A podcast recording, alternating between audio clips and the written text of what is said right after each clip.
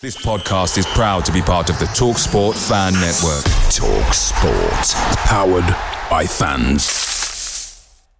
The TalkSport Fan Network is proudly supported by McDelivery, bringing you the food you love. McDelivery, like McKenna, brings a top tier lineup. With Leif Davis esque delivery right to your door, you'll always be winning with McDelivery. So the only thing left to say is, you win. Order now on the McDonald's app and you can also get rewards points delivered too, so that ordering today means some tasty rewards for tomorrow. Only via app at participating restaurants. 18 plus. Rewards registration required. Points only on menu items. Delivery fee and terms apply. See mcdonalds.com.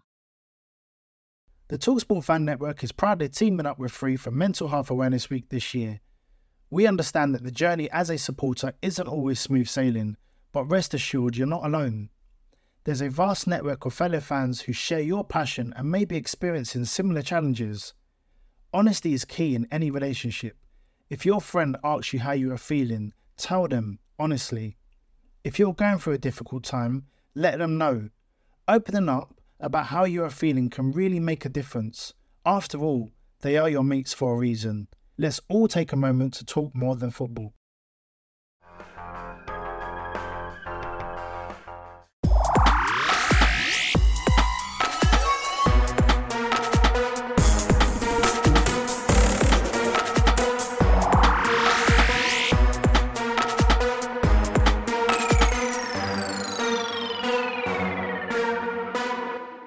Hello and welcome to the Blue Monday podcast. Now in our fifth season, looking into the exciting happenings of Ipswich Town Football Club. My name is Benjamin Bloom, and for some reason I turned into David Frost for the first three words of that. And you are tuned into the flagship show available each and every week on video and audio. So, for a sometimes irreverent, always informative hour or more of football conversation, make your Monday a Blue Monday. Hello, good evening, and welcome. I don't, I don't do a very good David Frost. I, Lloyd Grossman was easier. Ladies and gentlemen, Richard Woodward. Morning, Ben. Morning. It's morning for us. It's morning. So, yeah. Voices are deeper. I've, I was shouting a lot yesterday. My Had voice is always beers, very, very know. manly and deep. That's not true. Now I'm off to Bristol City today, so we're doing this now. But hey, um, it will be out a little bit um, earlier um, which might be a good thing. We'll see. We'll see what the feedback is, Rich. Yeah. Yeah, it's a chilled out vibe. I like the beanbag analogy from last time. So we've got the beanbags out, we've got the coffee out as well. So uh, oh, nice. yeah, we'll just chill out. It's Sunday morning. We won a game. Let's gradually, chill. we'll gradually hype up. So, um, Richard, you, are back on the on the flagship for the first time this season. Um, tell us about the preview show because we um, we gave everyone the news about Harry, and I guess people are worrying what's going to be happening. What is generally going to be happening on the preview show um, this coming season? How, how is it different? How's it different? Uh, let me tell you how it's the same, and then you can work out. Um, Richard, big so, clue. They want it to be the same. they want it, yeah, guess what, guys? Like the intro music, things change. Um, we already had you've kind of in mind. You've mentioned the intro. music. You're drawing attention to I'm just now, trolling. uh, I'd, lo- I'd, just love to stir it up a little bit. The morning, Olimar. This uh, this music's dedicated to you. Um, yeah, so I think before the um, before the end of the season, I think we'd had a conversation. I'd had a chat with Harry as well about we knew that we couldn't sustain kind of the big chunky preview anyway because the source material just wasn't out there, um, and I was conscious of kind of Harry was putting in the work anyway, um, and that's kind of obviously kind of a factor behind his decision to kind of just be a supporter this season, which obviously we support and we obviously wish him all the best and hope that he makes a reappearance maybe as kind of a just as an analyst just to tell us what he sees because he's always got the expert eye along with the research he's he knows his stuff he's been watching football for years so um, all the best to harry um, but we were going to kind of condense that preview thing down a little bit and i think to your point as well as about our, our knowledge of league one being not as good as the championship. I think it was a little bit of us figuring out as we went along and kind of giving our views and analysis and that kind of stuff as well. Um, so uh, it will be a similar format to this show. I think we'll, we'll probably have a little bit more of a chunkier um, review of the game coming up. But similarly, there's a lot of Tuesday and Wednesday games coming up now as well. Saturday, Tuesday, Saturday, Tuesday, Wednesday. Checkatrade, FA Cup. Um, I don't know who that was. That wasn't Vic. Um, that was that was a bit more Mancunian. That was it? a bit. Oh, oh I can't. But I'm cleaning windows. Um, All my so turn I, into Ringo Starr very quickly. Hello there. Yes, I can do that. To oh. Um, Thomas the Tech. Um, this is the Sunday vibe. We're just too chilled out, man. This is we need to we need to get this back. So I think yeah, um, I think we'll probably have a chunky preview segment in this show, but we'll have more games to talk about. And also because we've got a big team, you and I were kind of I was doing a little bit of a spreadsheet jiggery poker with everyone to kind of allocate the shows and stuff. And we've got instances where all six or seven of us are available, and then Amy might do some Northern correspondence stuff when later on into the season. And you've got to get all of those people Is in there as well. selection headache? That is a selection headache for certain days, though. For August, I have the opposite. I have an Ipswich centre back selection headache of unavailability. We're all So midweek holiday, shows, aren't think we? you're going on holiday. I think Stats on holiday. Dave's away for a bit, so me and Joe will be doing the frequent flyers. I think on the midweekers, but um, yeah, it'll be good, and, and I think we'll all learn about James the- Wilson and Luke Woolfenden then. No, well, I'm I'm Paul Lambert. I'm the one who's it all happen, and you guys are like the Marcus Evans who just doesn't want me to have another guy on the preview show or the midweek show. So uh, no, um, so yeah, so I, I think it'll be good, and I think we'll have a bit more rotation. I think you might chip in for a few of the hosting gigs, and Mikey might come along as well.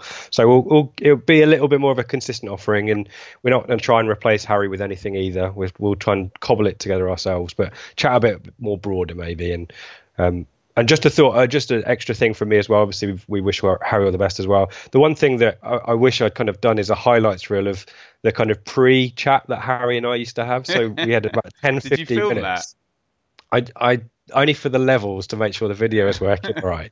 Um, but you know, Harry was a perfectionist and kind of you kind of worried that he was putting too much effort into it. So he's definitely deserves the break. But we had so many great chats, just him kind of figuring out how how do we play it, Rich? How, how do you want to do you want to go through the team and uh, this guy? We need to talk about this guy and. Yeah, it, that was the kind of the best bit of the show for me. The, I just let him go for it in the preview shows. The 10, 15 minutes beforehand was great when we had our little pre-chat, our tactical chat, and then you just unleash him to the world and he did his thing. So hopefully we'll be back on the pod before the end of the season. But certainly, as as we were saying, give him a tweet, say thank you, but um, give him his time and give him space, and hopefully he'll be holding court in the away end at Bristol Rovers as well in March. Maybe we'll see him then. I, I went to journalism college in like the year 2000 or something, and we had to learn shorthand, and it was all done on words per minute, and you had to like get 110 words per minute. How many words per minute do you reckon Harry could do at his at his best in one of your preambles? 700. Yeah, and and even at the live show, you know, he was he had meticulous notes and he was riffing off and he was like, yeah, 100 miles an hour. So yeah, well, um, yeah. Um, before we get to this weekend, though, Rich, just talk to me about um, pre-season because there's, um, there's a few things happened since Friday. You were at Notts County in Cambridge, weren't you? Not Colchester, but um, what were, what were your feelings just um, given those two pre-season games and then coming in before press conference and um, certain transfer stuff that we'll talk about in just a moment? Yeah. Um, I came away from the games um, not particularly excited about the season ahead. I'll be honest. Um, I think the the thing that impressed me most was was Dobra was one of the highlights of it. Um, Norwood, I think you could tell immediately what Norwood was about as well. Um, Holly is, is someone that I picked out as well as uh, it, we me and Joe kind of did a jokingly name our Burton team, which was more or less in personnel wise was right. Um, but those were the kind of the three things that I'd picked out. Garbutt, eh, it was right. Um, but I think the thing I was looking for was against Notts County and Cambridge, particularly, who are teams non-league and League Two, who we should be looking to dominate and boss. And whilst we had spells of the games where we did that, I just didn't see enough of that to convince me that we would go into Burton at be a team to dominate matches. I don't think that's a problem necessarily, knowing what I know now after Burton. Um, but beforehand, it had concerned me a little bit that we'd smashed Colchester, um, and we then only scored one goal between Notts County and Cambridge. Interesting.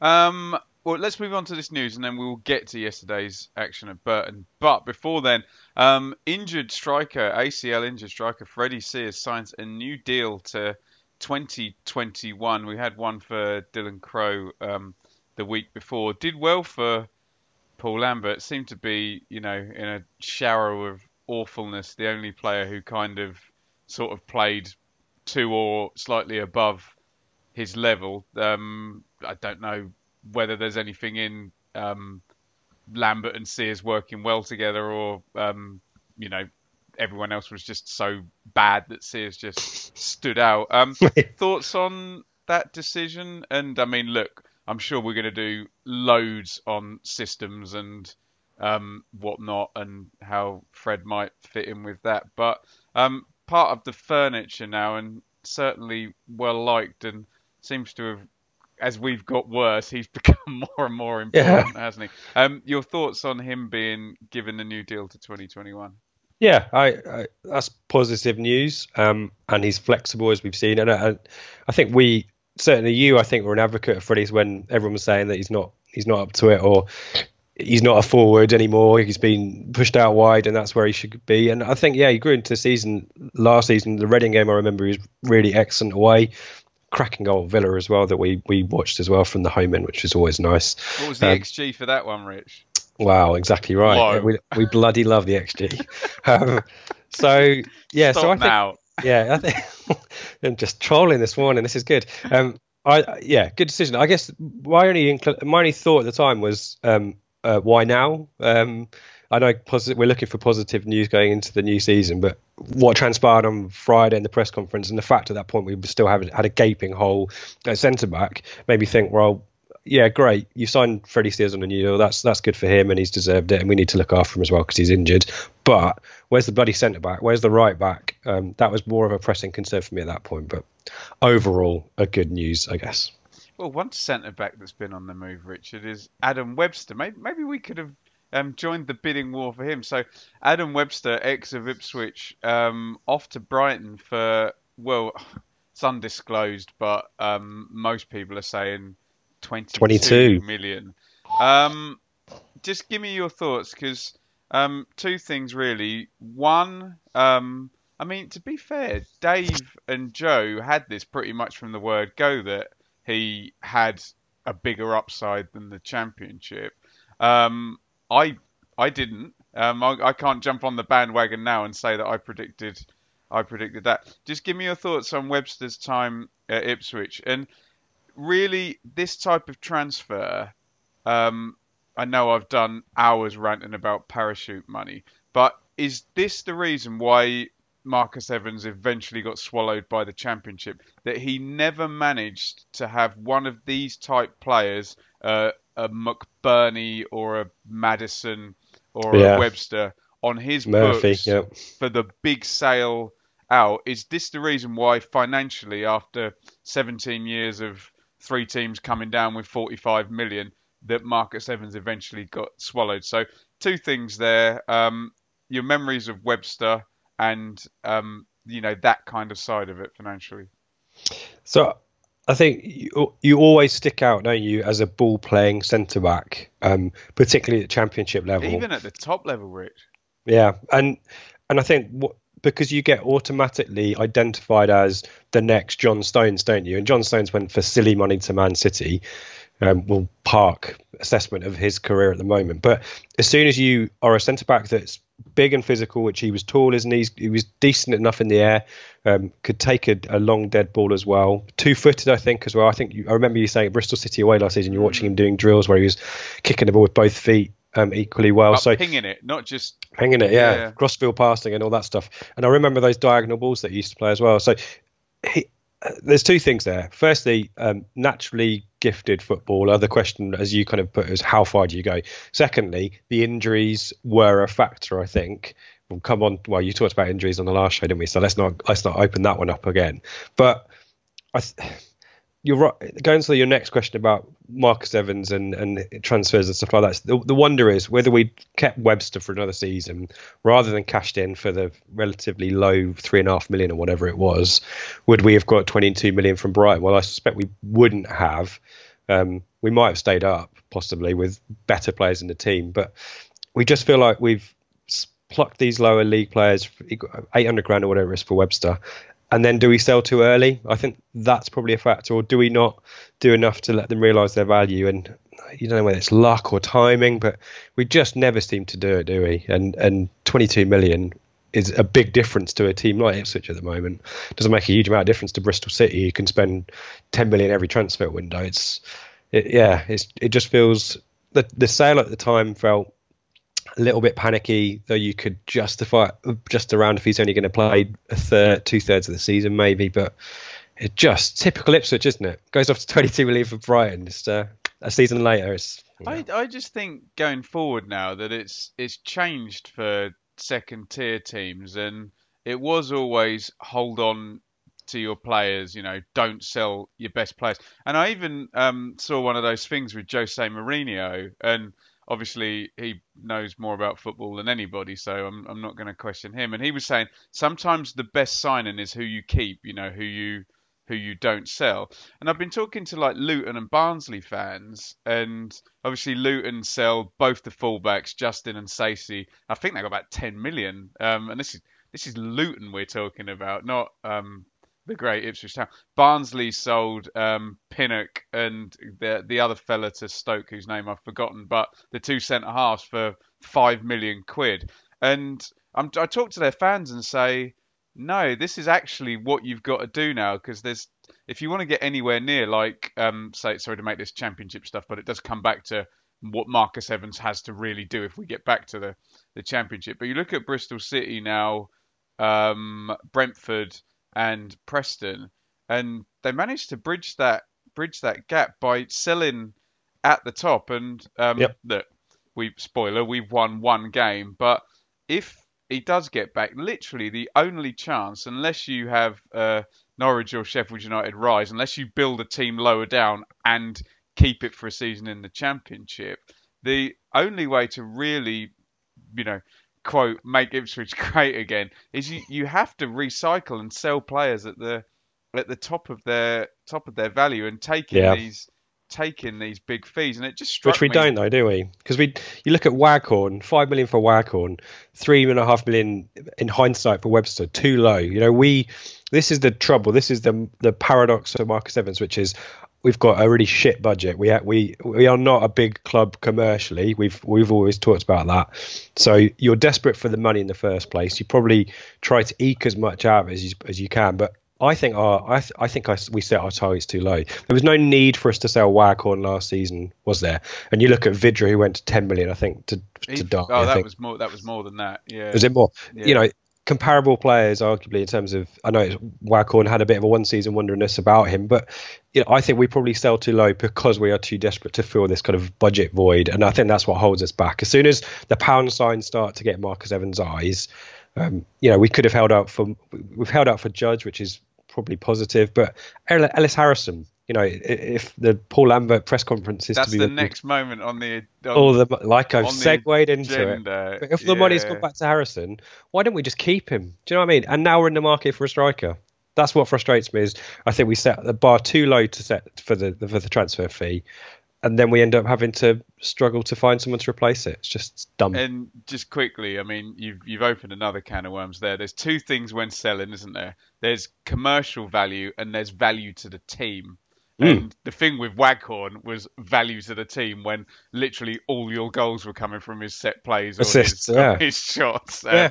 So yeah, there's value to the team and and resale value. But I'm just I'm just you know that that just got me yesterday, and um even incestuously in the deal, Brighton take Matt Clarke and loan him straight to Derby. And I know Pompey developed um, Matt Clarke and whatnot. But anyway, that does segue quite nicely into a very. when we get on to get positive stuff, Ben? Uh, Positive. we can't yet because we've got to talk about this Gotta be miserable ridiculous press conference. So Yeah. um, we know Paul Lambert has been very, very good with his psychology and the way he's.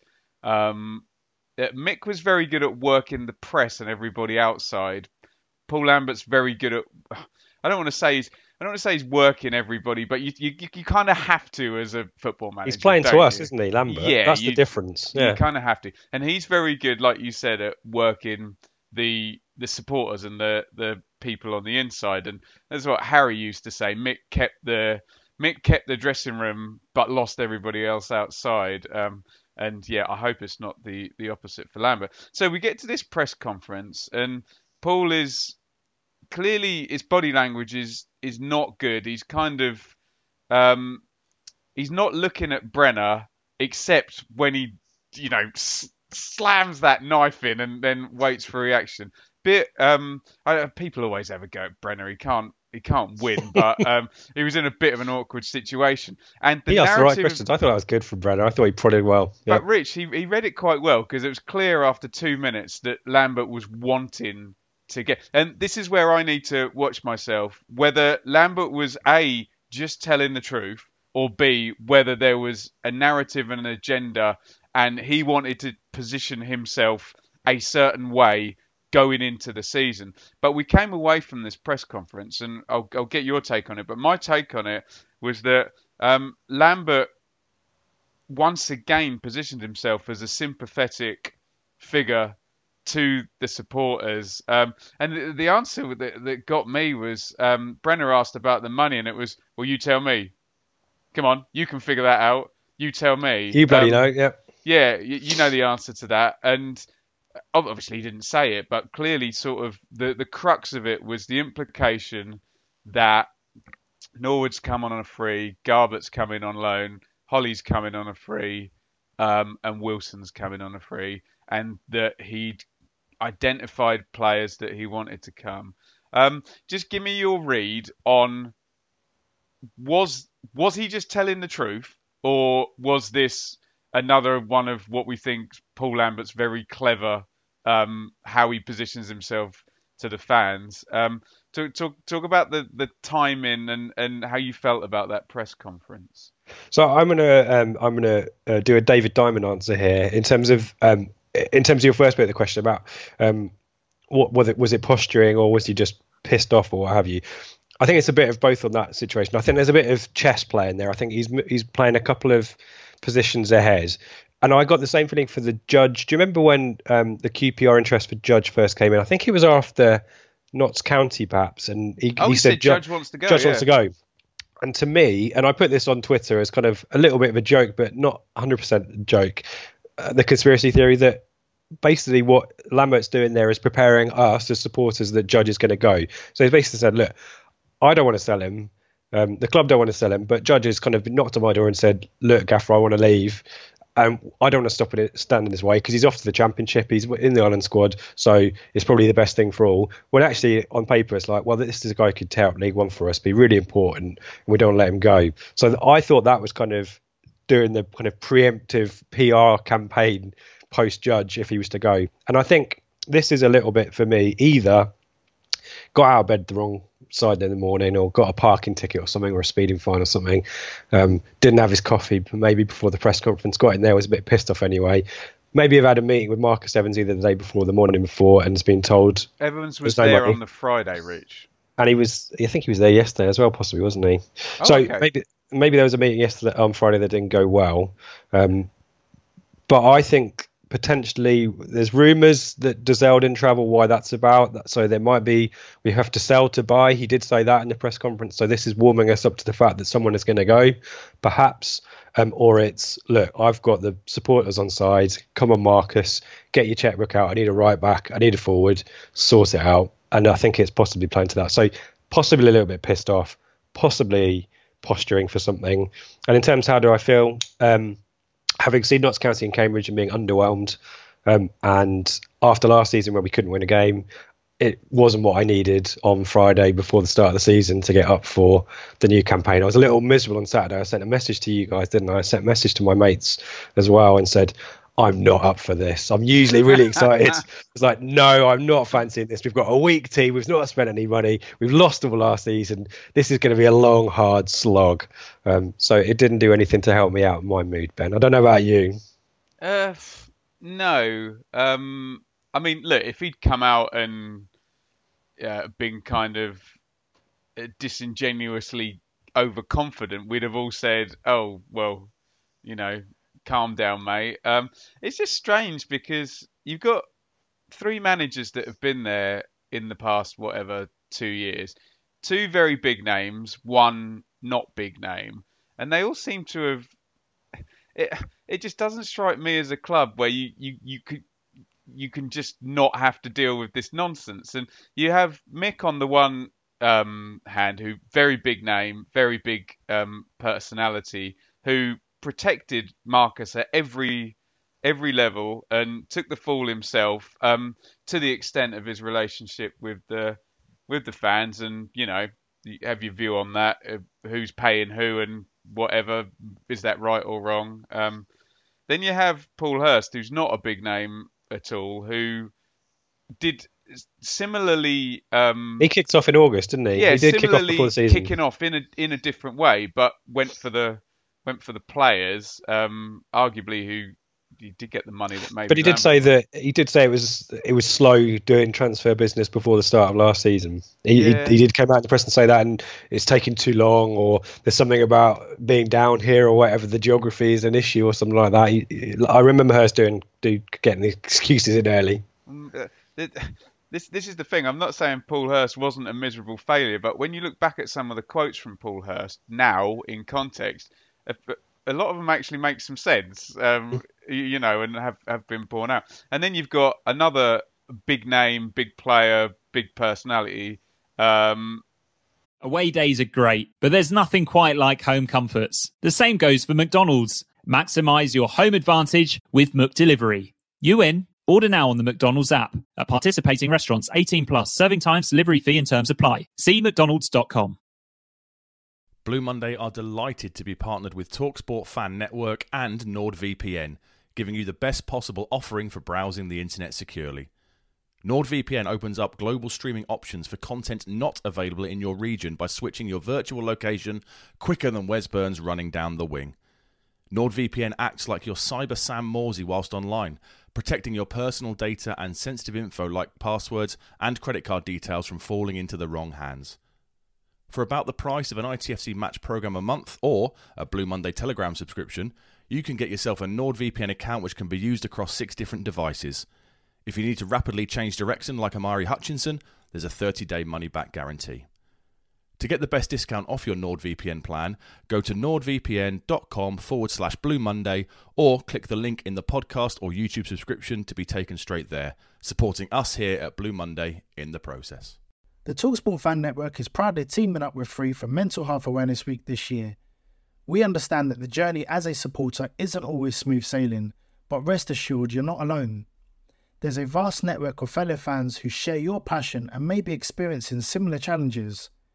Honesty is key in any relationship. If your friend asks you how you are feeling, tell them honestly. If you're going through a difficult time, let them know. Open Opening up about how you are feeling can really make a difference. After all, they are your mates for a reason. Let's all take a moment to talk more than football.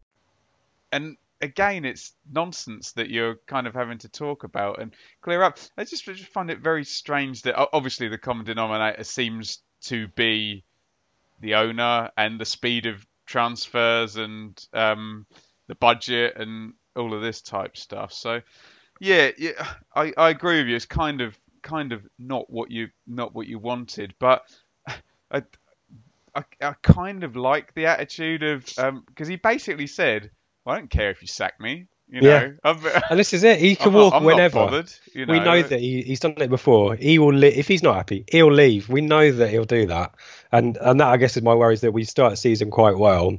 We're maybe hovering outside the playoffs in January. He asks Evans for a million quid to to strengthen to to get us up, and it doesn't happen. He goes right. I'm off. I'm gone. And Well, this is the, this is the issue, Rich, is that the better Lambert does, the more stroke he then has with the supporters, and the more Mhm. empowered he might feel in his brinksmanship with the owner. And Well, it worked though, didn't it? Yesterday, the away end, first ten minutes of the match, there were two anti-Marcus Oh, Evans shots. don't. One, yeah, we'll talk one about more them in a nastier than the last, but Yeah. yeah, it kind of worked. It was almost like Trump, Donald Trump, and the uh, send him home or whatever. You know that it just, you know, it brings out a little bit of a siege mentality. And as we say, it's kind of the opposite. It mimics it siege mentality with the fans, which is common. Marcus, get your checkbook out, mate.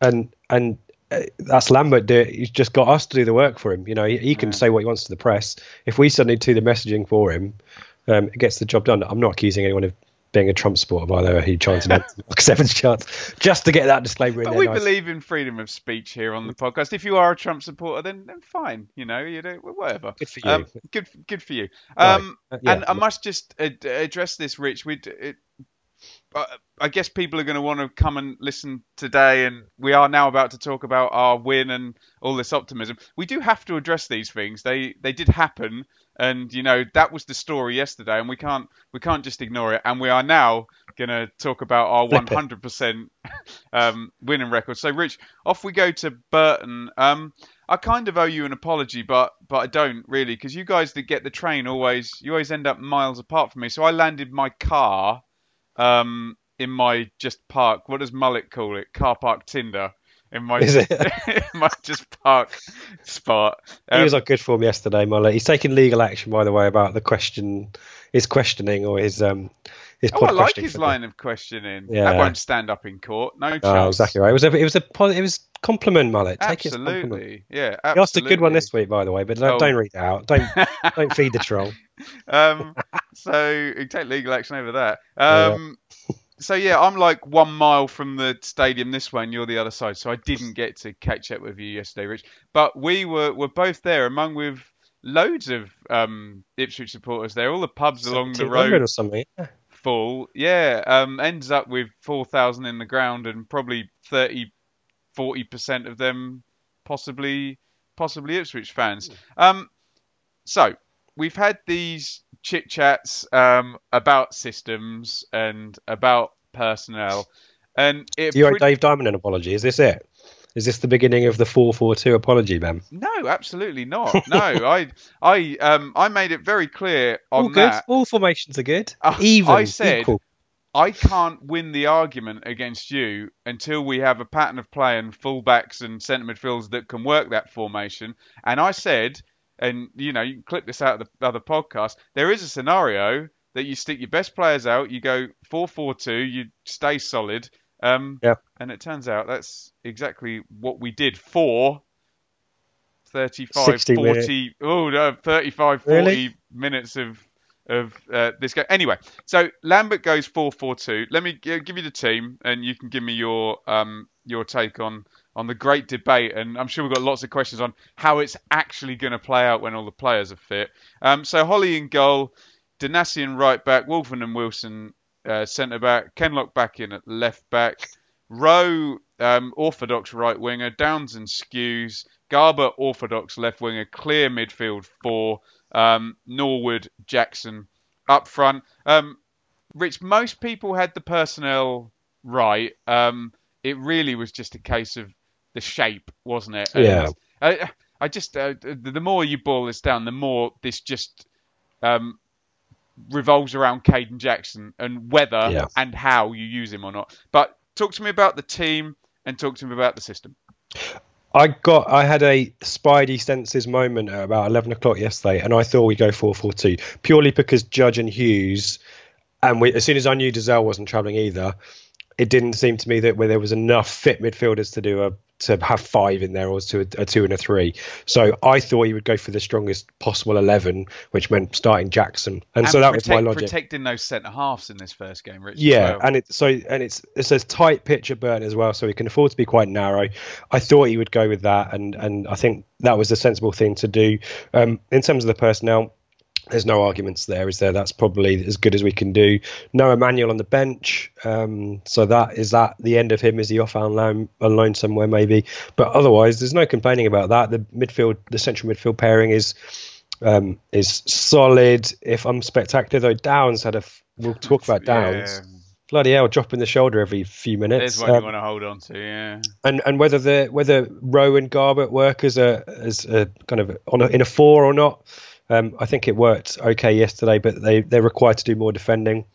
Um, but it's I I thought it was logical. I thought I it, think you're you're totally right. I think and and I think the reasoning, um, Paul Lambert just did the most straightforward, sensible thing, didn't he? Protects the two centre backs. You're trying to bring Huws back gradually, so you don't expose him. Um, Dozzell's not around for whatever reason, um, and oh, I was just going to make another point, and I've completely lost it. Uh, Judge just doesn't quite fit in a 4-4-2, does he? No. Um, so um, yeah, that that and a little bit of matching up to Burton perhaps. And this is a theory that I'm going to test throughout the season as well. I um, it was one of the questions I think you had in the midweek pod. Um, is I think we'll change formations based on the opposition as well. I think if we think we can win, I think we'll go two up front. Yeah, the football purist in me says you pick a formation and you work the hell out of it, and you you, you become a a better team. And this is going to be a theme about today's game. Sometimes you win a game because you're a better team. Sometimes you win a game because you have better players. And yesterday was very much you win a game because you have better players rather than necessarily being a better team. And and this 4-4-2 we're going to learn very quickly. Um, this wasn't total football. This was squeeze up, protect the centre halves, um, transition quite quickly, Yep. try and get Mr. Danny Rowe one on one with fullback, try and get Jackson on the shoulder, and try and get Norwood. It was about getting those three players one on one. Early balls up to Norwood, wasn't, it? Yeah, so Yeah. it wasn't um, okay. Let's build out from the back. Let's go out to the fullbacks into the centre, and you know what? Um, in my dream and in my heart, I want to see in the long run. But hey, I want to see us win. Um, Yeah. So um, Lambert got it right because we won, but you might be right that it might be one thing, one game, one thing, the other, and that might be fine. Um, Mhm. And we shall see. I'd expect games- four two three one next week. Oh, there you go. Well, So, and I'm yeah. sure we'll delve into find that um, later today and on Wednesday. So, um, Burton, O'Hara in goal, Brayford right back, O'Toole and Buxton centre backs, um, Daniel left back, and here's where I, here's my big issues with the the four four two, and you getting outnumbered. So Quinn sits in front of the back four, and Edwards and Wallace quite tight with him, and this is my worry to all the people that go, oh, two up front, two up front's great. Um, as this devolves between minutes 40 to 55 or whatever, that's where you lose out in 4-4-2. You get a tight game and you get outnumbered in that key area in centre midfield. Um, Fraser is he's off the front, Rich, but he pulls left quite a lot when they realise we're a straight 4-4-2 and I thought it looked like a four four two. They So have you're saying they moved around cope with our width. Yeah, I just thought Edwards and Wallace were tucked really close to Quinn, and I think their plan was to be tight. But as soon as we were wide, um, Nigel Clough's not stupid, is he? They had to. They had to kind of react to that, and it, I, I thought the intention was for Fraser to be closer in, but we pulled him out when we were on top, and then when they were on top, he could come in. Yeah. Um, and it was Akins and Boyce, so they played a front two. Um, you know, I, I, I get the Twitter comments already coming on, but they played a front two. Ben, how are they dominating in midfield? Uh, uh, context is all, isn't it? Um, bit of a shaky start. Um, Can I just quickly, just really quickly, uh, in terms of context for the win, in terms of League One understanding and all that kind of stuff, Burton will be top half almost certainly this season. You're looking through the team. O'Hara on loan from United, Brayford, Sheffield United, Cardiff Derby, John Jones to Watford, Colchester, Northampton. He's been around. Buxton, bloody centre back, lumbering, huge centre back. Derby and Wigan. Um, Stephen Quinn in midfield, Sheffield United, Reading, Hull, um, and Akins and Boyce. Decent strikers at League One level as well. So this is not a, a kind of. Uh, they're no mugs, as Mick was saying. And this is an absolute classic of what to expect, isn't it? Some experienced players, you know, your Stephen Quinns and your Buxtons, who not necessarily in, in the prime of their career. The prime of their career might have been up a level five years ago. Um, use, you, I say useful League One strikers. Um, you know, uh, kind of bustly League One strikers and youth players is basically basically what you're gonna you're not gonna get very many 24 year olds you know in the prime of their career swaggering around um, you might get the odd one but bye bye to them in Yeah. in, in January to there for three months. Yeah. yeah to, to Brentford for to Preston or whatever 750 grand um I say Ipswich started shakily I thought Donacien was a bit nervous but Mm. with this 4-4-2 they did impose themselves and I thought they were the better side um you know, just in terms of intensity and pushing on, Brentford, uh, Brentford, Burton try and get the try and get the press going, but Ipswich nicely up the pitch and um, hitting the front guys. And 11 minutes, um, and I th- I was sat there thinking, 2000 2001, I was sat in Tottenham, um, first game of the season. And in an absolutely brilliant season, Ipswich take the lead after about 11 minutes with a left-footed deflected goal from Mark Venus, and I'm like, oh, oh, can I draw a parallel to that? We're to finish, finish fifth. Come on. on the on the better, mm, yeah, okay. Um, take me through this goal then, Richard. Ipswich take the lead. So uh, this is where the predominant threat came down the right hand side. So it's it's a, a nice kind of aggressive run from Danny Rowe. There's quite a lot of those in the first half. He lets it off to Downes, doesn't he? There's like a little back heel or a step over or something, forces Downes, and Downes takes the ball forward here to the edge of the penalty area, gives it back, I think, to to Garbutt. Uh, I think he's got a chance to hit it early, doesn't he? Takes it across his man and gets a shot off, and it's it's a it's a clear deflection. We can see it from the away and total opposite end of the pitch. Um, but the thing is, it's it's a direct run from Rowe. Downes gets involved as well. You think Downes is more of a central sitting, aggressive, combative midfielder, but to yesterday or Saturday, he was part of spreading the ball out wide as quickly as possible when the ball wasn't going long and direct forwards. He was making things happen and turning the ball over, and I thought um, he was important here. The question is whether it's deflection off O'Toole or Rowe on the way through, and I think it's off O'Toole rather than Rowe. But a good. It, I think he probably had a chance to hit it early, or Rowe had a chance to hit it before he then gave it to Garbutt. But I think you mentioned it on your video review. Hit it early. That's part of the jeopardy that you know Waghorn used to prey upon last season. And yeah, fantastic start. End's going crazy, and this is all looking fantastic for us. And this, in terms of the strategy, was how it was going to work. Because I, I, think even before that, I think Wilson steps out, gets it out to Rowe quickly, and um, I like Danny Rowe. He's got one trick, mm. but if you can, if you can get him on the ball, I must admit, I. I'm so biased about this. I prefer him in the half position a little bit closer. That's going to be way more dangerous um, than yeah, a little bit further back or a little bit wider. But that one trick, if you can get, could be lethal, couldn't it? Just get him yeah. the ball one on one early, run, come inside, go, run. If you if you lose the ball three times but you make a goal every game, you know that'll do that'll do for me. So I think there's going to be um. Uh, yeah, we'll talk about Danny Rowe at the end, but a lot of people ready for him to get a run in the team, and that's what it was. We're not talking about Mick um, two lines of four here and just booting the ball into the channels when we say they were trying to be quick in transition, which I think is different than um, keeping a low block and booting it down the pitch all all game. Um, and for this first 30 minutes or so, it worked well, and that was the um, and if David was here, he would say last year that would have bounced out and Burton would have got a counter attack. yeah, or you Keeper would have got something on it. Yeah, absolutely um, right. But it was definitely is, our share a lot yesterday, wasn't yeah, it? Yeah, there is something to moving the ball quickly, hitting it early, people not in positions, and nice, nice for. I don't know who will end up with the goal, whether um, you know, if it did if bounce in off. Give it to Garbutt. But as you say, I think the key thing is that it wasn't aimless. It wasn't aimless punts into channel.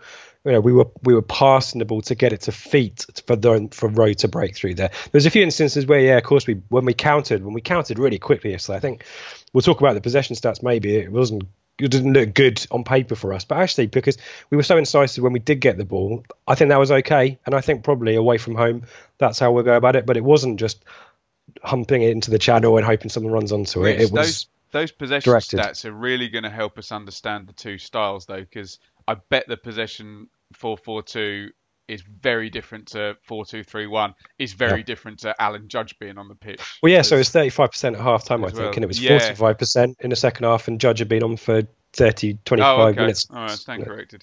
Um, so, a couple of things. I mean, you've already preempted it. One brilliant counter attack involving a Peter Schmeichel esque claim and throw out to Norwood and switch of oh, play. Um, just talk to me a bit about Kenlock because I felt I was a little bit hard on Kenlock. We all we all want Kenlock to um, to do well. Um, Harry from Bath would say they targeted him and he gave away three, four fouls where he he would give away the foul and you'd see him look to the heavens and go, "Oh God, they they did me again. I know I was in the wrong place for that."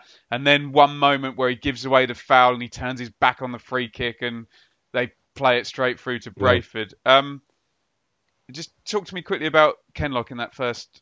Well, Rich, in the period from 20 to 40 minutes as the game transitions a little bit towards Burton. He got wrong sided quite a lot, didn't he? Uh, uh, my theory is he's just not fit. You know, he hasn't played too many preseason games. That's all I put it down to, really. He's not. I didn't think he got a massive amount of help from Garbutt necessarily in front of him, nor did I think Wilson shifted Which a lot over of to it help was him a little bit. Akins moving across, and Akins Yeah. is a big lump who knows what he's doing yeah, this level. big unit. I, I think it was made in in hindsight. Maybe if you get Kenlock another preseason game, I think he'd have been a bit sharper yesterday. I think that's all I put it down to, um, and maybe as I say, a little bit of um, unfamiliar personnel around him, perhaps. Let's. I hope. I hope you're right about that because it's. Yeah, it's just um one. I, I think he grew into the game. I think I, I didn't think Donacien started well either, he, but was, he was nervy. yeah, but Got better. But. I, I just think you've got to go with these fullbacks now, and um, you know, just see it through. I mean, we've been hoping for it for a long, long time. But um, 26, this actually becomes a key moment. James Norwood just running around, pressing, pressing, presses Stephen Quinn, draws a foul, yellow card, and um, this is. English football fans love strikers who run around and press and steal the ball. Norwood's way more than that, but um, it, a clear instance yesterday where already had a had a big a big impact on the game. Norwood's pressing. Talk to me about Norwood's. But was he trying too hard? Did, did Steve say in the in the chat? Um, Yeah, a little bit. I, I think there's something in that. I think he obviously wanted to impress. Um, but I think if if he's not going to get the chances, and he didn't get a huge amount of sights yesterday, then he's got he at least he does something else. He doesn't go missing. Um, he'll try and create stuff for himself. Um, I've got a mate who who's who lives in Burton who he's a Liverpool fan. He, he was sat in the home end yesterday, and their fans hated him.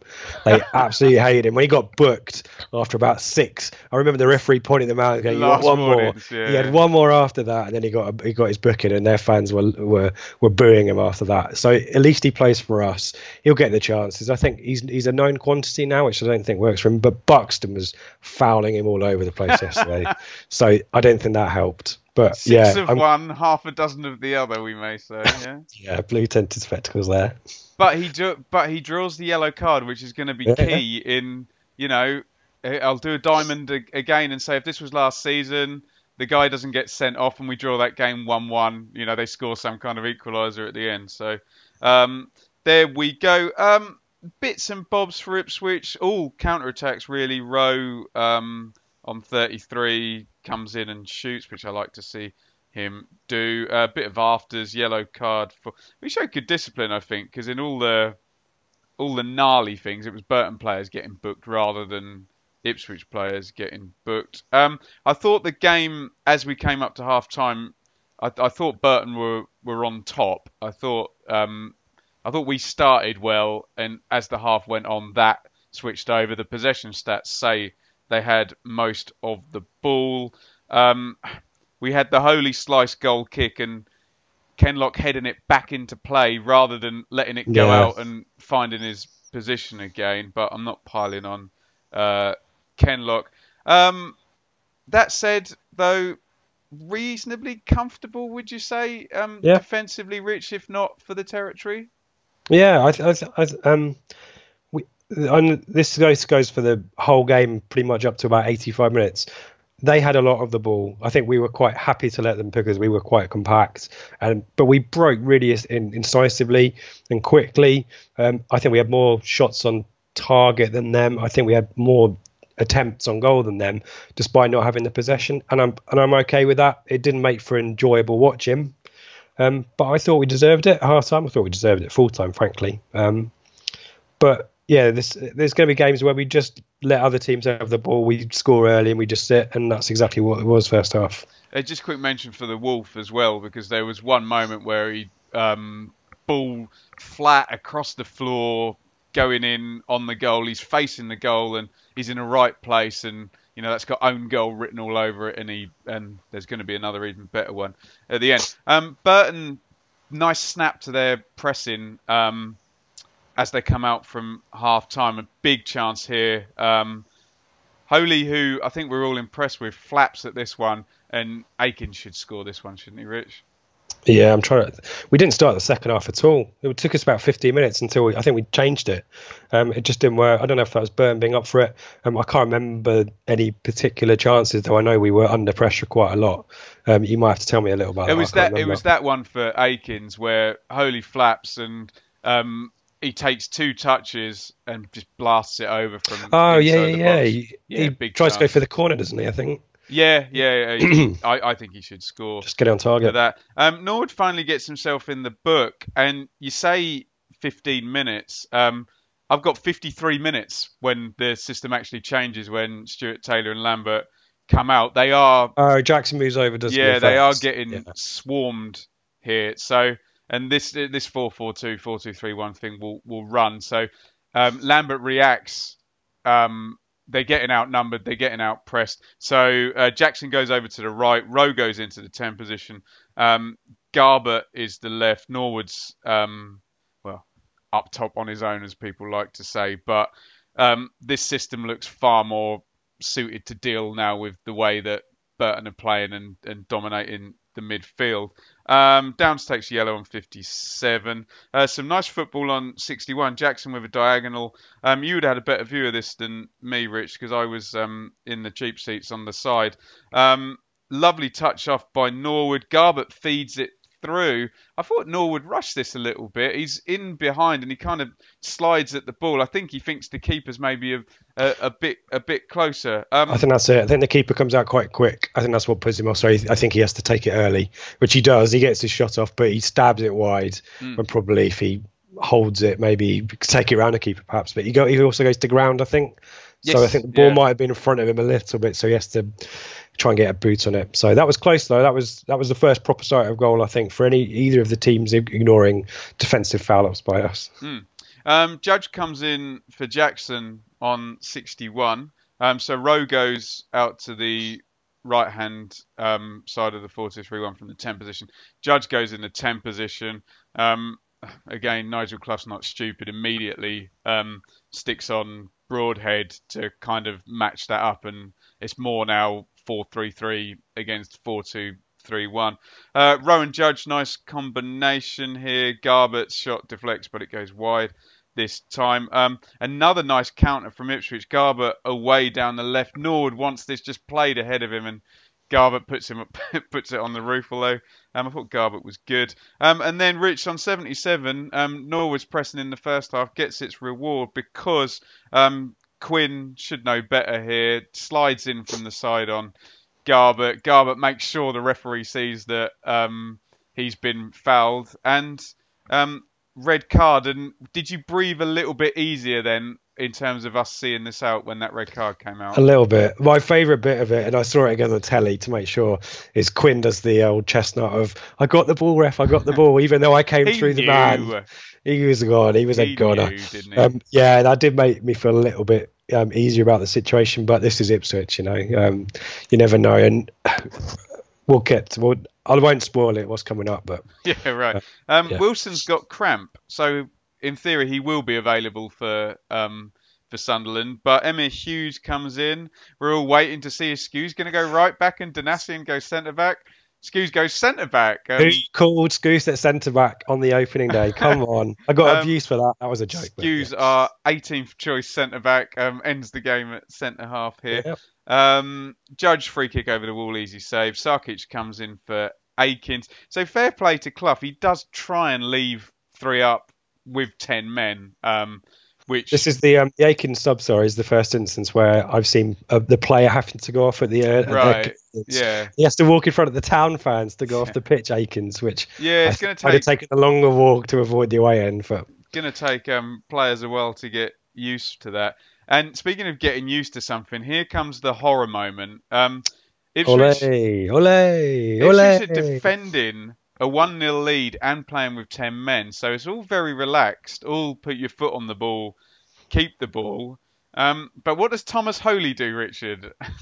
So my mate Dan behind me is is getting apoplectic because our supporters are doing the Olays at one 0 away from home, um, and uh, there's a general relaxed mood. Holy takes about what feels like 20 minutes to set his feet and to hoof the ball forward or to try and find a pass, and in that time, um, is it Boyce who Boyce, closes yeah. it down and um, yeah gets the foot in front of the ball deflects back and is maybe a matter of it's a foot or two wide, isn't it? And that was the wake up. But probably we needed to finish the game out because I think maybe we were getting a little bit complacent. And Matt Gill, like my mate Dan, is apoplectic in the stands. He kicks over the water bottle. The lid flies off onto the pitch. and he's sent off for some kind of ungentlemanly conduct or what have you. But um, not a good moment. But again, the luck. We've talked about the luck. What would David say? Last year, that would have spun just inside Yeah. the post, wouldn't it? Hey? yeah, Um, exactly right. Yeah, but you're right. Wake up call. Um, Lambert does have a good word with him, and you know says, "Use your head, mate." You know. I thought Holy started the game really well. I like And I- Holy. and then Yeah, I, I'm really I behind think him. he had a he kicked he shanked out a goal kick in, onto the side of the pitch, and I think from then onwards, I think he started to he started to worry a little bit. I think. But in the Um, main, it's a very different experience watching Holy to Bart. We know Bart's like an expert shot stopper, but Holy properly comes out and you know batters about and punches and catches and um Good, I, good few low saves as well. Gets down quick for a big man. That's a nice cliche. I thought I'd get that bad boy in there. There you go. Um, his Um, and- kicks are huge though, aren't they? yeah. He'll yeah. get an assist this season. Prediction. Well, Bart clip got one that. at Reading last year, didn't True. he? Yeah, yeah. Holy might score. He might get a windy day. He He's might score, bounce he's gonna one score over. two.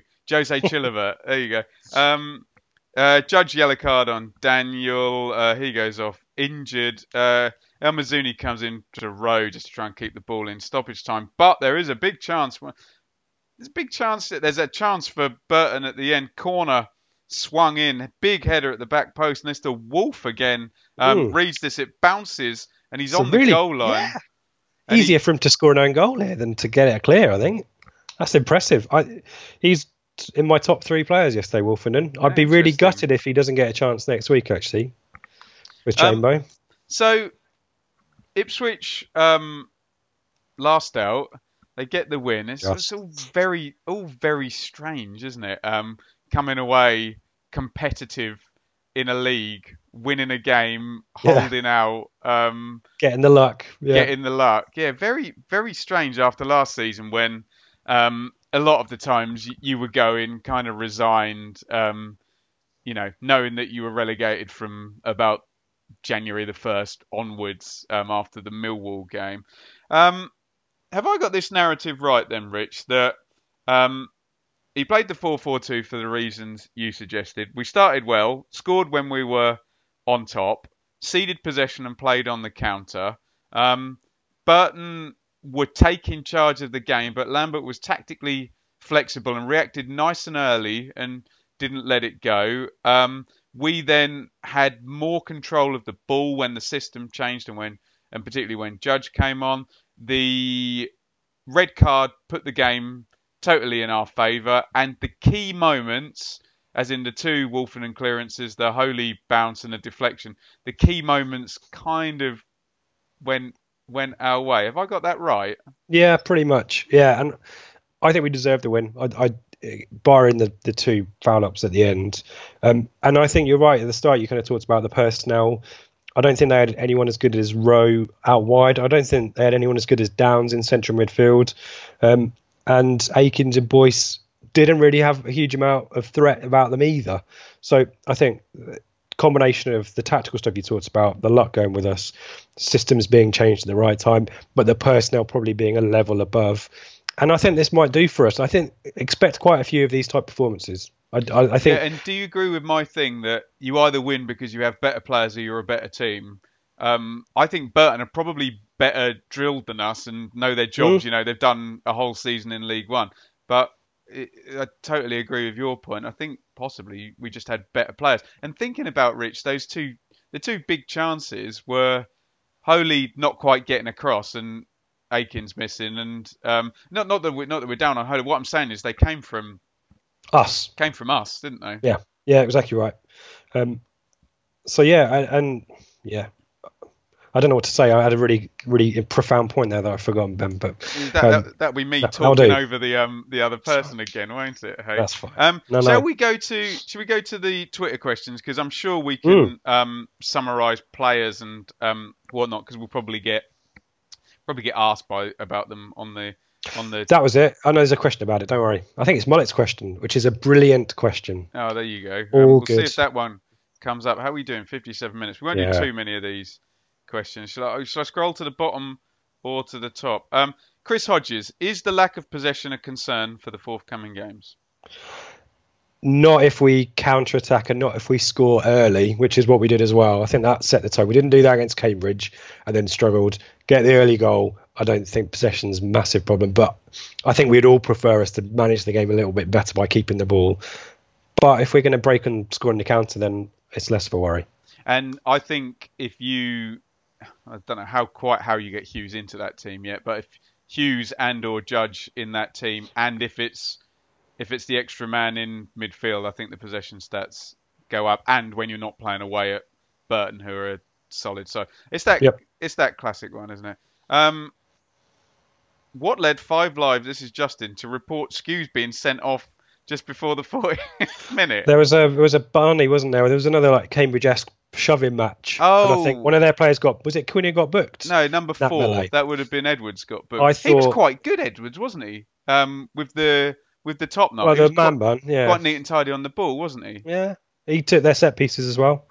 Yeah. Um, I think I think that was what I think they thought Skuse had a part in that, but um, he was not. Set. We can confirm for the people watching at home or listening at home, it wasn't enough. Nick R, was that press conference a big publicity stunt designed to create a different conversation away from finishing in the top two and thereby taking pressure off the team?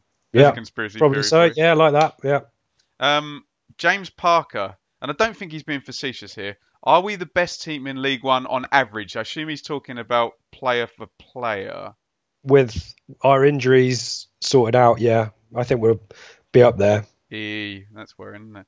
Um, Harry Marcham, does Lambo need to turn down the comments around managing fans' expectation? Comes across a bit negative, and quite frankly, is a bit of a vibe killer. I think some of the comments are going to be Marmite, aren't they? And some people are going to be up for it and then galvanised and shout at Marcus Evans and what have you. And some people like me will go, "Oh, I don't need that Lambo. You- Can you just, yeah, keep your counsel a little bit?" I think we'll get more of these guys. I think just try and keep a level head. Just quickly, Rich, just talk to me about this chanting. And again, I believe in freedom of speech, so people can chant what they like. Um, Within but- reason. You know when you go and watch Leeds and they go Pablo Hernandez and then it turns into Kiko Casilla. Is Paul Evans uh, Paul Evans? Paul Wow. Lambert. there you go. Paul Evans. Who Did did he play for to play Rotherham? Brentford. Yeah. Um, thanks for bailing me out of that one. Is Paul Lambert is a blue? He hates Norwich. And then this Marcus Evans is Marcus Evans is a not going to say it. See you next Tuesday. They, those two chants aren't going to join and that be chanted constantly, are they? Because I I hope not. Yeah I I- hope not.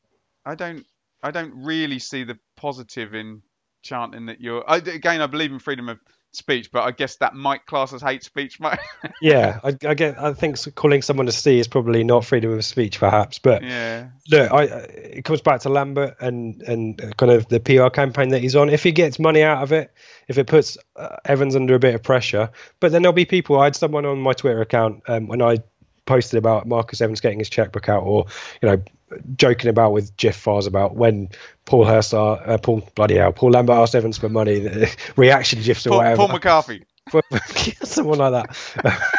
he played for someone as well, didn't he? Sheffield Wednesday. Um, I th- there are there are equal, equally people who say, well, Evans puts in loads of money anyway, and do you want to be the next Bolton, Bury, Blackpool, or Coventry? Probably not. So there's two sides to it always. We are, uh, as I think, guy called Geraint on Twitter as well has always said, Ipswich Town fan being split on something. Never heard of it. Who's who would have thought? You know. So there's always two sides to I it. I just don't want that you, you know in in the same way the Leeds guys it's now a double chant Yeah. Pablo and If we keep winning, though- I don't want it to because I love the Paul Lambert thing I you know it's always nice to see a Yeah. fa- fans He likes chanting for their But if we win, it won't matter, will it? I mean, this is it. If yeah, if we get, fair. yeah, Um, Essex Rich. Surely Wolf should retain his place in defence once and Ciala is fit. Um, how do you see the centre halves here? Wilson, Wolf, uh, Toto going to be back later in August. Chambers going to be back next week. It's going to be Chambers and Woolfenden next week. Although you do this on Wednesday, won't you? yeah, I hope so. Yeah, I think Wolfen was excellent yesterday, and I thought he was excellent when he last pre-season as well, and Blackburn on the opening day when he came off the bench. Who was the Um, senior figure in that centre half part two? What was your read on who was calling the moves? It's an interesting one, isn't it? I once Skuse didn't have a huge amount of the ball yesterday. It was one of those jobs for Skuse where he's just there to mop up. And I wonder whether he had a little bit of a direction role there. But Wolfen didn't Oh, okay. the ball's assured, didn't he? Wilson, I think, still new to the club. I thought he was fine yesterday, fine. Wilson. Yeah, I, li- I like. Um, I. I like when I see players win clever free kicks. You know, and he did a did But a. both of them good on the ball as well. I thought Wilson pinged a few early balls out wide as well. Woolfenden took the ball forward a few yards and ran with it as well. Um, so I'd like to see him start next week. I'd like to see him given a chance. If he doesn't do anything wrong, if we keep keeping clean sheets, um, you wouldn't change the team, would you, too much? But I, I don't want to ruin your sun your Wednesday show, but James Houston. Um, I don't know what I'd say to James Houston if there was a problem, but um, how likely do you think we are to play 4-4-2 against Sunderland next week? Just touch on that slightly and then do a Yeah. bit more with Joe on Wednesday. not. I would. Uh, yeah, I don't think so. I personally, um, it's a it's a fair shout. Maybe you go with a winning team, consistency and stuff. But I think Judge will probably be fit now enough to start. And I think if you're going with your strongest possible eleven, I think you'd have Judge over Jackson purely because I think Judge is the focal point for everything, and we're a little bit more dynamic. Keep the ball a little bit better with judging the team. So that would be the reason to sh- shift it around for me. Quick one from me, um, because I'm hosting the show and I do what I want. And Do what I'm you want, um. I'm a renegade. I'm like Statman. Um, when will Huws play 90 minutes As he needs to next year? he needs to keep playing more and more sub minutes, doesn't he? But then we Um, did that with Bishop really Yeah. nicely last season, and he's still injured now. I he? hope October. He he looked decent, Huws, yesterday. He looked decent at um, Notts County. I think he played most of the Yeah. game, Notts County. Um, I, you forget what kind of player he is. He's he's one that can take the ball forward. He, there was a jinking run, didn't he, in the in the second Rich, half he's a, yesterday? He's a good championship player. Let Early alone a shot, good, yeah. good League One player. Yeah. Yep, Um, agreed. Jack Barham asks, who was the standout player? He says it was Rowe for him. Standout Um, player. Um, Rowe, yeah, I agree with that. Downes though for me. Yeah. Downes for, for the footballing side of the game. We know that he can do the grunty stuff. We know he can get his head in there when he needs to. Wink. Um, but I thought yesterday was great. Uh, Central midfield, so many times he just let the ball come across him and turn on it and started the ball out the other side. Um, I thought Downes was excellent Do yesterday. you agree with? Do you agree with my um, pre-season comment? Downes is our number one centre midfielder now. It's Downes and one, or given Huws' later years um, and might not play every minute, and Huws' fitness, Downes is the man, isn't he? and as you said, he's probably got the most League One minutes in the team, isn't he? Yeah.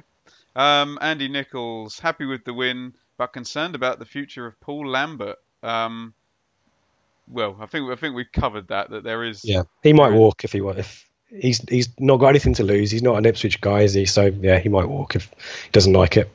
Uh, Nick R. Will Judge stay or go? Is that done now?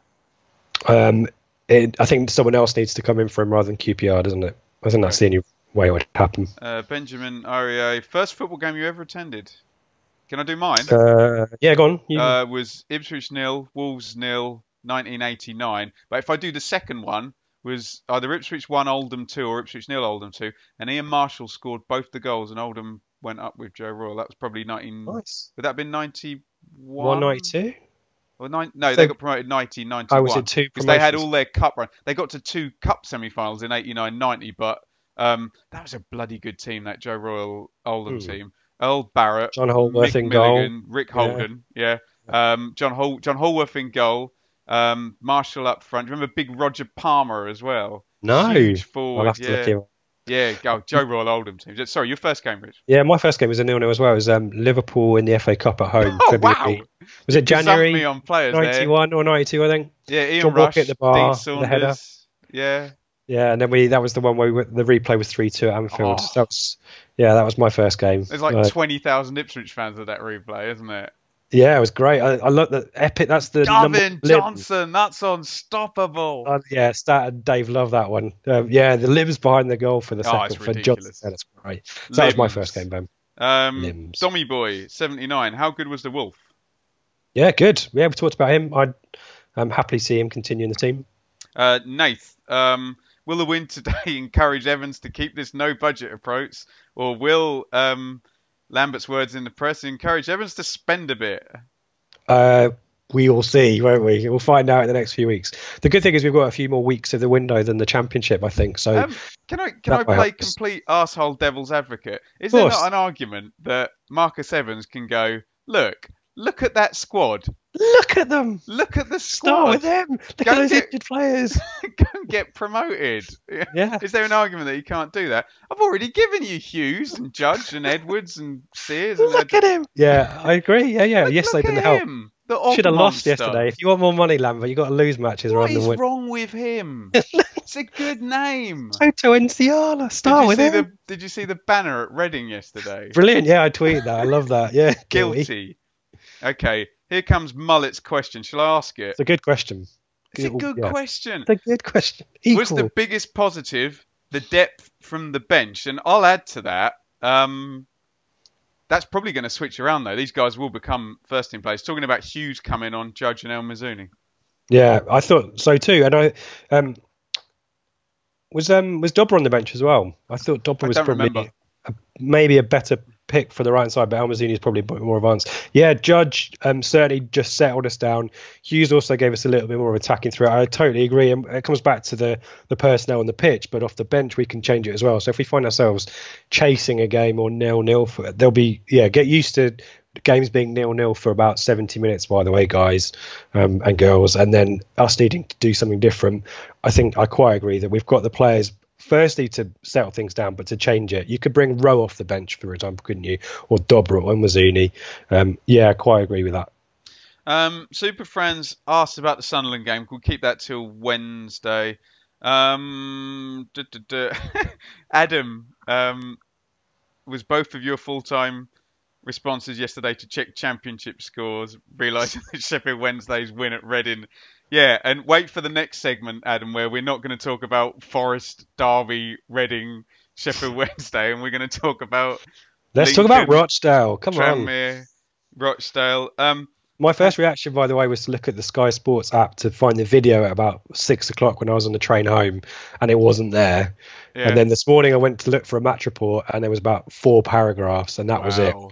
So Um, yeah, maybe maybe that'd one be good cares. for our for our content. Yeah. Hey. Um, I'm going to ask two questions in one here because Harry asks, "Are we getting a bit carried away?" And then the next tweet, beautifully, is Glory Days artwork saying, "If we get promoted, should we have an open top bus parade?"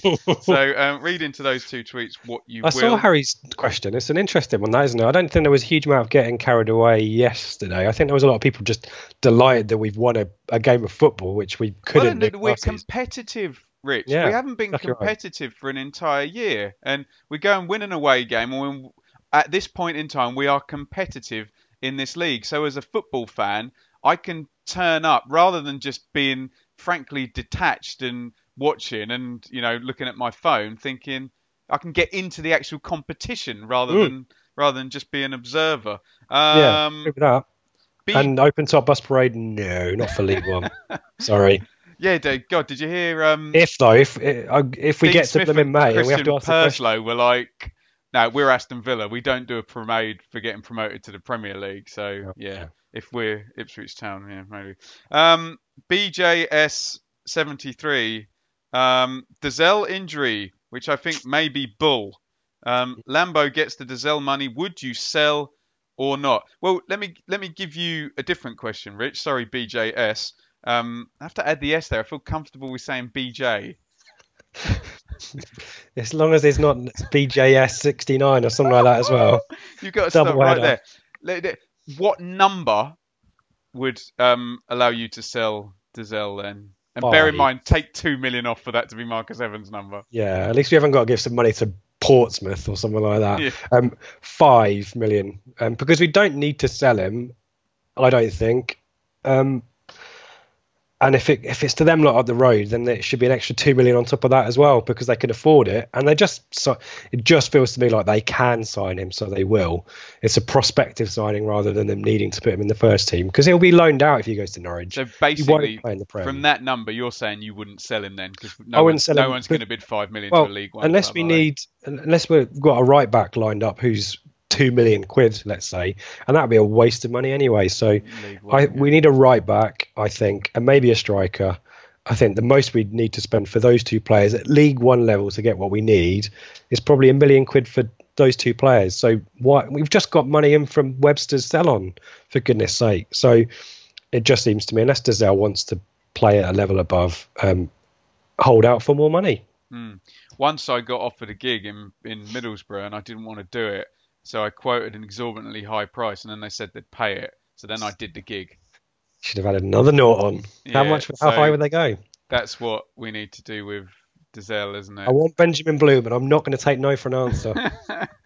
well, you're gonna pay for it. You ready? Um, apologies to the people who didn't get their question read out, but what I will say now is um, the shows are earlier recording on Wednesday night as opposed to Thursday. So Rich will do a shout out for the questions on Wednesday. So even um, resend the same question and um, I might even look at the Sunday thread and pluck some of the ones we haven't done as well. So pluck. Um, pluck. We're going to be very honest here, Richard, as we always are on the pod. We don't know very much about League One because we've been in the Championship for 100 years. So here comes the first roundup of the season. Um, we're not going to pretend we know stuff when we don't. So we'll just um, go through, and I think Richard's done some notes. But early leaders uh, Peterborough 1, Fleetwood uh, 3, despite all of um, all of the um, nods towards Peterborough being your dark horse. uh, You, not you personally, you slagging Me? off me personally. What? Um, Peterborough lose to Fleetwood, Rich. Yeah, well, Fleetwood are a dark horse as well, aren't they? Um, three signings with the goal for them. Goal. Um, that that was poorly. That was a technical glitch, everyone. um, so yeah, Fleetwood top of the league. Good for them. Alan Ball. Oh, what a player! Um, Oh, Blackpool, and Daddy Andrew free kick was it? I think um, that was a decent goal. I think they're for the third. Um, but Peterborough, eh, Peterborough, they're weird, aren't they? They're like, who are they like in the championship? Let's do that game. Derby. Who, who spent? Yeah, Derby. That's it. Flattered to deceive. Spend lots Derby, but money. score loads more goals. Yeah. Uh, Blackpool two, Bristol Rovers nil. So Blackpool up there to begin with. Lincoln, who are gonna be a menace, I think, whatever league they're in with those Cowley fellas there. Lincoln two, Accrington nil. Um, national is Bolton Wanderers with their minus 12 points and their no players go off to Wycombe and lose 2 0. Um, Richard, what date are Bolton going to reach zero points? Are we do- Sorry, I'm being very disingenuous, and uh, we should not joke. Um. Should not joke about this because we want we want Bolton to reach zero points because there is that horrible scenario. But um, yeah, It sounds like the takeover is getting closer, but it just keeps dragging on, doesn't it? And the longer it gets towards the transfer window, the more at risk they are. I three senior pros. well, they're one of them going to get relegated. Makes a mistake, isn't it? Yeah, it's, it's gonna be tough. It's gonna be tough. I think they it might take them till maybe November, December, perhaps at best. Um, it's gonna be tough. Yeah, Yeah. Not, not good. Um, I mean, there's there's a theme here. We haven't gone through all of the games, but um, Lincoln certainly. Um, that game, set pieces, bloody hell, goals from corners yesterday. really. Um, I don't know if you're going to talk about Wimbledon Rotherham anytime soon. Three goals in that match, all from corners. The- yeah, I had Tranmere, um, Tranmere losing at home to Rochdale. Rochdale 3 0 up and nearly chucking it away at the end. Um, Wimbledon 1, Rotherham 2. Oh, some wrestling move by um, Hepburn Murphy in the Tranmere game, by the way. Oh, really? What Uh, is they it? scored a, the- a rock they scored the- bottom or a stone cold stunner? it's a he grab, A choke slam. It's a Paul Ritchie from Bolton in the playoffs. Oh, okay, that's a choke One of those. slam then. But they've just scored Tranmere, and the, someone's grabbing the ball to run it back to Oh, the centre so circle, tedious, and it kicks it? off, and then Hepburn Murphy drops him to the pitch. Very stupid. And the law says um, delaying the start of play is the offence. So, um, you know, it's the other teams that just don't get involved. Silly football players. Uh, Wimbledon 1, Rotherham 2, you've mentioned Rotherham will be good. And um, even in the Championship, they were very good at getting a free kick five yards inside their own half and creating a goal scoring opportunity out of it. Well, Um, they've sold, haven't they? But they've um, it was Ladapo who scored two goals for them, 18 last season for. Look at me doing my research. Um, 18 goals for Plymouth last season in League One. He scored two yesterday. Looked bright and sharp. So, um, And they cashed in for. on Ajayi and Vaulks Yeah. as well, didn't they? Uh, Cov win. I assume that was at Birmingham, was it? Was it Birmingham first game Yeah. at Birmingham City? Yeah, I mean we have to. I'm going to call this out every week. That's a travesty that's happened for a second time, and that's a bit of a disgrace. But well on, good on Cov, who've um, a team that I, am interested in, obviously living up here. They've sold four of their bright prospect players.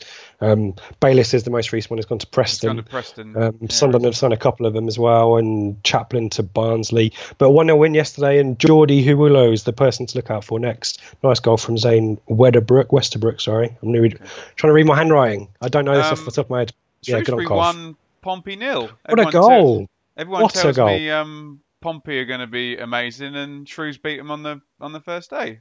Yeah, great goal as well. Have you seen it? No. Have a look. Watch It's the AFL in the morning. This is when I'd normally be doing my prep, isn't it? Um, my own fault. Uh, Doncaster won, Gillingham won, Sunderland won, Oxford won. Um, I'm sure you'll delve into that more on Wednesday. And sadly, last season. MK versus Bury postponed. So we have straight away in this division, we have Cov playing at Birmingham. We have two teams on minus 12, and um, Bury and MK haven't even started yet. So um, Yep. Yeah. Um, well, in, a, in an attempt to try and keep the shows a bit shorter, we won't do We tried, any we? fun and games here. But hey, um, Aaron, Aaron, a quarter in. Um, so Rich, tell us what you what you're going to do on Wednesday with reference to the Sunderland game. So yeah, we haven't got a um um a midweek game to talk about. So we'll um I'll get I think it's Joe on with me on Wednesday.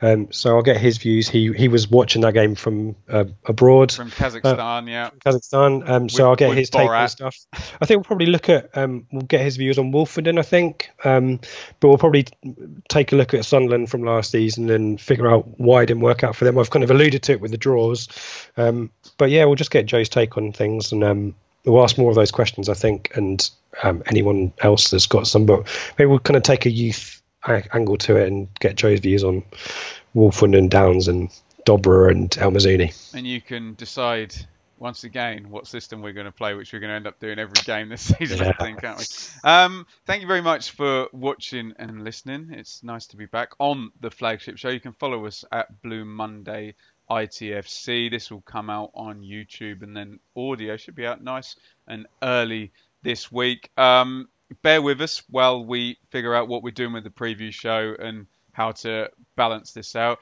Any suggestions? Um, tweet them to at Blue Monday ITFC or I'm at Benjamin Bloom. Rich is at Ips Rich. And remember, it is possible to make a suggestion without being a prick, isn't it? We will listen, but don't be mean when you make a suggestion. You're Especially about- wrong, and I hate you for being wrong. Do it this way. especially about Richard's um, intro music that I, that I think's lovely, Richard. Yeah. Well, the, yeah, just it's an remember- excellent theme tune. just remember that it took me ages to do it, and I actually, Yeah. I actually did it. I mean, I didn't play all the instruments. Don't not to pretend that, but I did spend the time to do it. So, what you're slagging off potentially is someone's hard work and effort. Yeah. You may not like it, but it doesn't make it crap or bad. It's just different opinions. All welcome. Oh, welcome. Yeah, but we'll we'll, we'll figure it out going through this season. The the, the the podcast is like the universe. It's constantly expanding and and evolving. And we'll find it. It's massive. what's the song he plays on? Things can only get better. There you go. Oh, who, yeah, exactly. That- Well, that's the message to leave the pod on, isn't it? Surely. New Labour, '97. Education, education, Britpop. education. If you want to be my lover, what it is, it's not Britpop, isn't it? It's just Spice Girl Girls. power. Yeah, give me their sales figures any day. Um, Richard, say goodbye. Goodbye, everyone. See you on Wednesday. Bye, everyone. See you next weekend.